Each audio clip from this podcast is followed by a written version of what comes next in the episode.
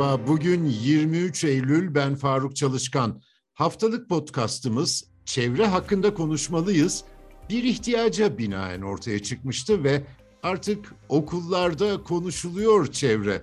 Ortaokullarda 6, 7 ve 8. sınıf öğrencileri bu yıl seçmeli ders olarak müfredata giren çevre eğitimi ve iklim değişikliği dersini görmeye başladı. Toplumu çevre hakkında bilgilendirmek de aslında bir uzmanlık alanına dönüşüyor. Biyolog ve çevre eğitimi uzmanı doçent doktor Nazım Kaşot katılıyor bu haftaki yayına. Katıldığınız için teşekkür ederim. Nasıl karşılıyorsunuz yeni müfredatta çevre ve iklim değişikliğinin yer almasını? Faydası olur mu? Öncelikle davetiniz için çok teşekkür ediyorum. Ee, kesinlikle e, çok ciddi katkılar sağlayacak önemli bir ders e, özellikle de bu konuda çalışan bir kişi olarak e, bu dersin konmasında emeği geçen tüm öğretmen ve akademisyen hocalarımı teker teker tebrik etmek istiyorum. E, bugün dünyanın yaşadığı iklim krizi e, bizlere aslında çok ciddi e, mesajlar veriyor. Yani belli bir işi açtık, e, artık geriye dönüş e, çok ciddi anlamda sıkıntılı ve bunu sağlayabilmek adına e, bu sıkıntıyı çözmek adına yapabileceğimiz en ciddi yatırım çevre eğitimine yatırım yapmaktır. Bu nedenle de özellikle böyle bir dersin e, müfredatın içerisine daha doğrusu eğitim programının içerisine artık müfredat e, çok kullanılmıyor.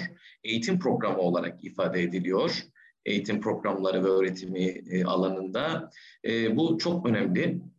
Özellikle de e, bunun küçük yaşlardan başlaması gelecek nesillerin çevre bilinçli yetişmesine çok ciddi katkılar sağlayacak.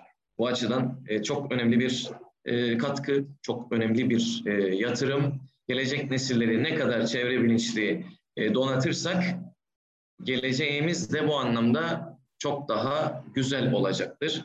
Bu açıdan çok ciddi ve e, önemli buluyorum yapılan bu adım. Ben şahsen iklim krizinin en az 3-5 kuşak sonrasının sorunu olacağını sanıyordum ama artık direkt bizim nesilde bundan etkileniyor. Çocuklara bu konuyu anlatırken kronik kaygı bozukluğuna yol açmamak da gerekiyor galiba artık. Hatta bunun bir adı da var, eko anksiyete. Bu konuda evet. özen göstermek nasıl mümkün olabilir öğretmenler açısından? Özellikle e, çevre psikolojisi alanında son dönemde en çok konuşulan konulardan birisi ekoanksiyete ve bunun yanında ekofobi.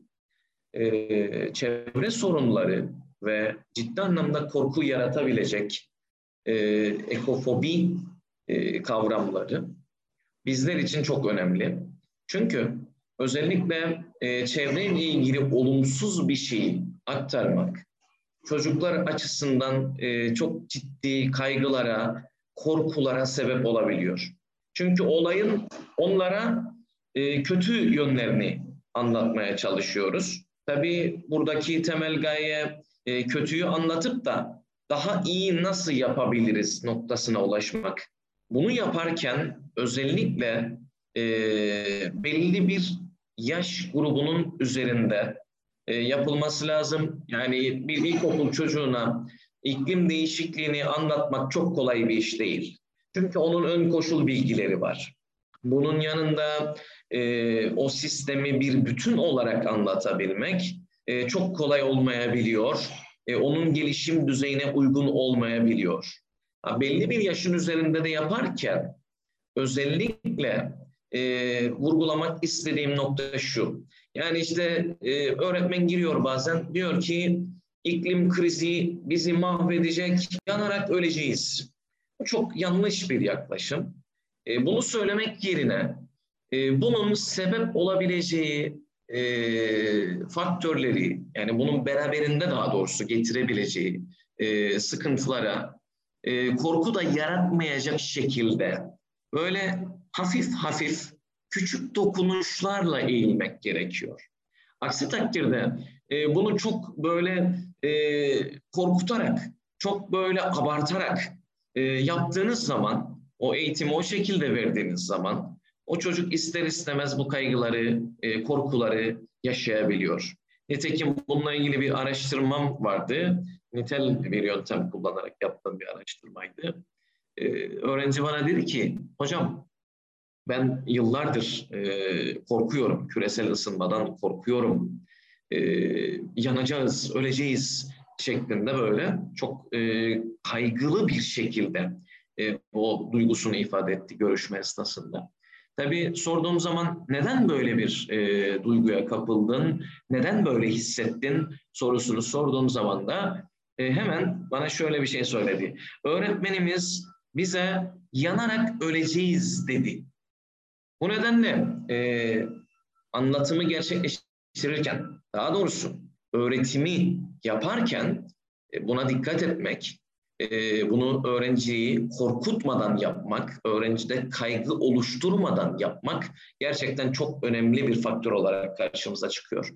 Bu sadece iklim krizi için değil, yani şu an e, özellikle dersin adında da bu olduğu için e, vurgulamak istedim ama bu diğer canlılar için de geçerli. Özellikle yılanlar e, bizim gibi toplumlarda çok korkulan e, hayvanlar arasında yer alıyor hep bir e, şehir efsaneleri dolaşıyor yılanlar hakkında. Aslında e, bilgi sahibi olmadan fikir sahibi oluyor insanlar. Bu çok ciddi bir sıkıntı.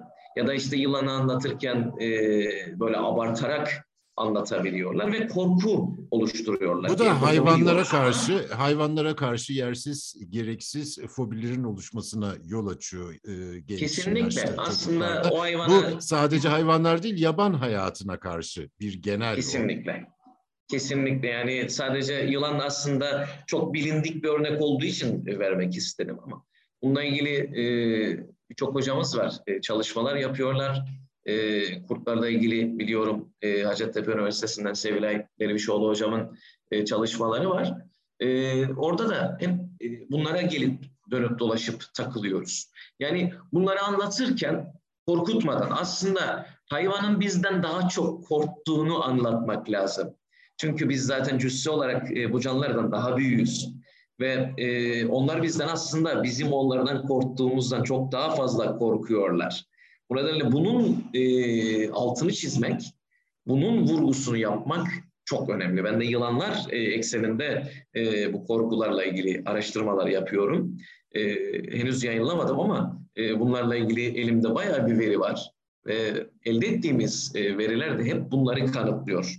E, bu nedenle özellikle e, iklim krizi gibi çok hassas ve günümüzün en çok konuşulan e, konusunu anlatırken değerli öğretmenlerimizin e, bu konuda e, ekstra bir hassasiyet göstermesi gerekiyor ki e, tabiri caizse kaş yaparken de göz çıkarmayalım. Çünkü e, hiçbir öğretmen eminim böyle bir şeyi istemez. E, böyle bir korku yaratmak istemez, böyle bir kaygı yaratmak istemez ama e, bazen istemeden bunlara söylediğimiz cümlelerle ya da davranışlarımızla e, istemeden sebep olabiliyoruz.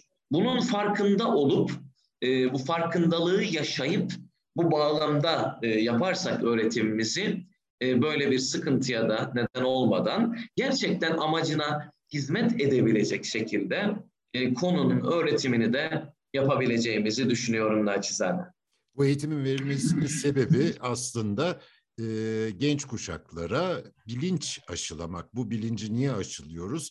farkında olsunlar olup bitenleri ve şahsi hayatlarında bunun tedbirini alsınlar, tasarruf etsinler. Hangi koşullarda bu iklim krizinin kötüye gitmesi yavaşlar veya sona erer diye bir e, düşünce egzersizi yapsınlar. İklim krizinin en büyük düğümü gıda güvenliğinde görülecek bir de.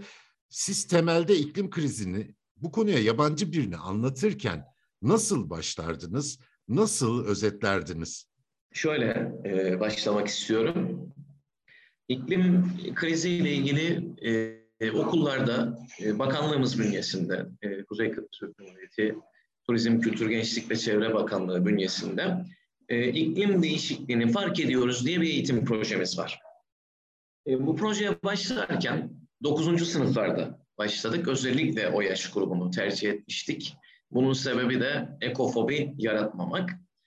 Sunumun e, birinci e, slaytında şöyle bir şey e, kullanıyorum. Diyorum ki e, toplumu değiştirmek istiyorsak, toplumu bilinçlendirmek istiyorsak bunu bireysel değişimle mümkün kılabiliriz. Bu bağlamda da e, değerlendirdiğimizde Jittu Krishnamurti'nin e, bir e, sözüydü bu. Önemli doğa üzerinde diye çok güzel bir kitabı var. E, bir felsefeci kendisi. O da bunu söylüyor. Yani biz toplumu değiştirmek istiyoruz. Toplumu bu anlamda bilinçlendirmek istiyoruz ki gelecek nesillere daha güzel bir dünya bırakabilelim. Bu bağlamda da ilk olarak çocuklara onu söylüyorum. Yani önce biz kendimizi değiştireceğiz. Bunu nasıl yapacağız? İklim değişikliğini anlayacağız, iklim anlayacağız. Doğru ama bunun temelinde aslında dünyaya biz insanların e, tüketim e, çılgınlığıyla, e, davranışlarımızla nasıl bir zarar verdiğimizi anlayarak başlamamız gerekiyor. Ve bunu yaparken aynı zamanda bir slide daha kullanıyordum. Orada da en küçük atomdan hatta atom altı parçacıklardan başlayıp ta evrene kadar giden bir hiyerarşiyi gösteriyordum e, öğrencilere. Evrene geliyordum. Evrene geldiğim zaman şunu söylüyorum çocuklara. Biz aslında bu evrenin içerisinde küçücük bir parçayız insanlar olarak. Ama biz insanlar e, sahip olduğumuz e, beyin yapısıyla işte beyin yapımızın e, çok kıvrımlı olması, e, teknoloji üretebilmemiz, düşünebilmemiz, konuşabilmemiz, sahip olduğumuz gelişmiş beyin yapısı nedeniyle aslında kendimizi dünyanın patronu gibi görüyoruz. Bu çok yanlış bir yaklaşım. E, hatta e, dünyada her canlının bir görevi var. E, aslında bunu tek bozan canlı da baktığımız zaman e, insanın kendisi. E, burada e, özellikle e, çocuklara vurguladığım nokta bu büyük e, yapının içerisinde biz insanlar ne kadar gelişmiş beyin yapısına sahip olursak olalım küçücük bir parçayız. Ve e, bu düzeni bozan da aslında tek canlıyız. Onun dışında hiçbir canlı doğrudan doğruya bu sisteme çomak sokmuyor tabiri caizse zarar vermiyor. E, bu nedenle biz dünyaya nasıl zarar verdiğimizin farkına varacağız. Tüketim çılgınlığından vazgeçeceğiz. Tek kullanımlık e, plastiklerden vazgeçeceğiz. Daha e, çevre dostu bir yaklaşım benimseyeceğiz hayatımızı sürdürürken suyu tutumlu kullanacağız. Çünkü iklim krizi beraberinde çok ciddi e, kuraklıklara sebep olacak. Bununla ilgili e, dünyada birçok araştırma var. Türkiye'de e, Boğaziçi Üniversitesi'nin yaptığı çok ciddi bir modelleme araştırması var ki Akdeniz bölgesinin özellikle 15-20 yıl içerisinde iklim krizinden çok ciddi anlamda e, etkileneceğini ortaya koyuyor. Birçok endemik bitkinin e, tükenme tehlikesiyle karşı karşıya kalabileceğini ortaya koyuyor. Su kaynaklarının ciddi anlamda azalabileceğini e, ortaya koyuyor. Bir yandan bakıyoruz e, nüfus inanılmaz şekilde çoğalıyor. Bunları söylüyorum ve diyorum ki tamam bunlara yönelik ne yapabiliriz? Suyu tutumlu kullanabiliriz, tüketim davranışlarımızı değiştirebiliriz, ileri dönüşüm, geri dönüşüm gibi konuların üzerine eğilebiliriz. Eskiden olduğu gibi nenelerimizin, dedelerimizin zamanında olduğu gibi e, bir ürünü tekrar tekrar kullanabiliriz, alıp kullanıp atmayız. Böylelikle e, tüketimi azaltıp enerji e, ihtiyacını azaltabiliriz. Çünkü fosil yakıtlarla da e, özellikle dünyanın başı ciddi anlamda dertte. Karbondioksit e, çok ciddi anlamda etki yaratan bir sera gazı. Fosil yakıtlar sonucunda oluşuyor. Bunun yanında e, özellikle çok ciddi anlamda bir hayvan e, üretimi var. E, çiftlik üretimi var. Bu çiftliklerden ciddi anlamda metan gazı e, salınıyor ki metan gazı iklim krizine çok daha fazla e, küresel ısınmaya karbondioksitin e, yanında kıyasladığımız zaman çok daha ciddi anlamda katkılar sağlayan bir gaz. Bunu azaltmamız lazım. Tabii e, baktığımız zaman ben bu bağlamda vegan olmayı tercih ettim. E, bir yıla yakındır veganım. E, tabii bu eğitimlerde de özellikle e, gençlere anlatırken şunu söylüyorum. Ben veganlık propagandası yapmıyorum diyorum. Ama e, sizler çevreye katkı koymak isterseniz tüketiminizi azaltabilirsiniz. Yiyin yine et ama her gün yemeyin. E, ne kadar azaltırsak tüketimimizi o üretim de o kadar azalacak. E, saldığımız e, metan gazı da o kadar azalacak. Karbondioksit de azalacak. Bu bağlamda e, tüketim anlayışımızı e, değişmemiz üretim anlayışının da e, değişmesine neden olacak ve dünyaya katkı sağlayacak. Çünkü nüfus artık gerçekten e, ciddi anlamda fazla taşıma kapasitesini e, geçmiş durumdayız. Bu nedenle de e, bunları bütün dünyadaki insanlar olarak düşünmeliyiz. Dünya evimiz. E, bu evi nasıl koruyabiliriz? E, yaralarını nasıl sarabiliriz? Bireysel değişikliklerle nasıl katkı sağlayabiliriz? Çünkü insanlarda şöyle bir algı da var. Ya benim yapacağım küçük bir e, değişiklik ne katkı sağlayacak ki koskoca dünyaya? Hayır öyle değil. Herkes küçük küçük bir şeyler yapsa aslında çok ciddi katkılar sağlayacağız. Bu bilincin de aslında farkında varmamız lazım. Nitekim e, bu ders bence e, buna katkı sağlama anlamında e, ciddi faydalar sağlayacaktır diye düşünüyorum. Ben bir tek şarj düşeceğim. Kırmızı et tüketimini değiştirmektense üretim metotlarını doğanın işleyişiyle uygun şekilde yaparsak sera gazlarını artırmak yerine sera gazlarını toprağın içinde gömmek de mümkün oluyor. Birçok farklı model denenebilir Faruk Bey. Yani burada ben ille öyle olsun demek istemiyorum. Yani elbette ki tüketim e, anlayışının e, bir nebze değişmesi gerekiyor. Ama üretimi yaparken de dediğiniz gibi daha doğa dostu üretimler, e, doğaya zarar vermeyecek. İşte Amazon ormanlarını katlettik. E, hayvansal üretimi artırabilmek için e, dünyanın akciğerleri olarak tanımlanan ormanları katlettik. Katlediyoruz her gün insan olarak. Ya bunları değiştirmek lazım. Elbette ki bunu doğa dostu olarak e, yapmak önemli. Bunun yanında tabii hayvan hakları konulara da giriyor. Bunlar tabii ayrı çok derin konular yani şu an konumuz değil ama e, ona da küçük anlamda bir değinmek istedim. Bu düşünce yapısıyla yani özellikle çocuklarda e, bu bilincin oluşturulması e, çok önemli, çok değerli. E, bu derste çok ciddi katkılar sağlayacak. Emek koyan tüm hocalarımıza, akademisyenlere e, teker teker bir çevre eğitimci olarak teşekkür ediyorum. Ben naçizane elimden geldiğince bakanlığımız bünyesinde e, öğrencilere eğitimler vermeye çalışan birisi olarak konunun hassasiyetini bilen birisi olarak konuyla ilgili akademik çalışmalar yapan birisi olarak bunun ciddi katkılar sağlayacağını düşünüyorum. Emeği geçen herkese tekrardan çok teşekkür ediyorum. Size de davetiniz için çok çok teşekkür ediyorum. Doçent Doktor Nazım Kaşot'a çok teşekkür ediyorum. Bizi hangi mecrada dinliyorsanız orada abone olmayı lütfen unutmayın. Hoşçakalın.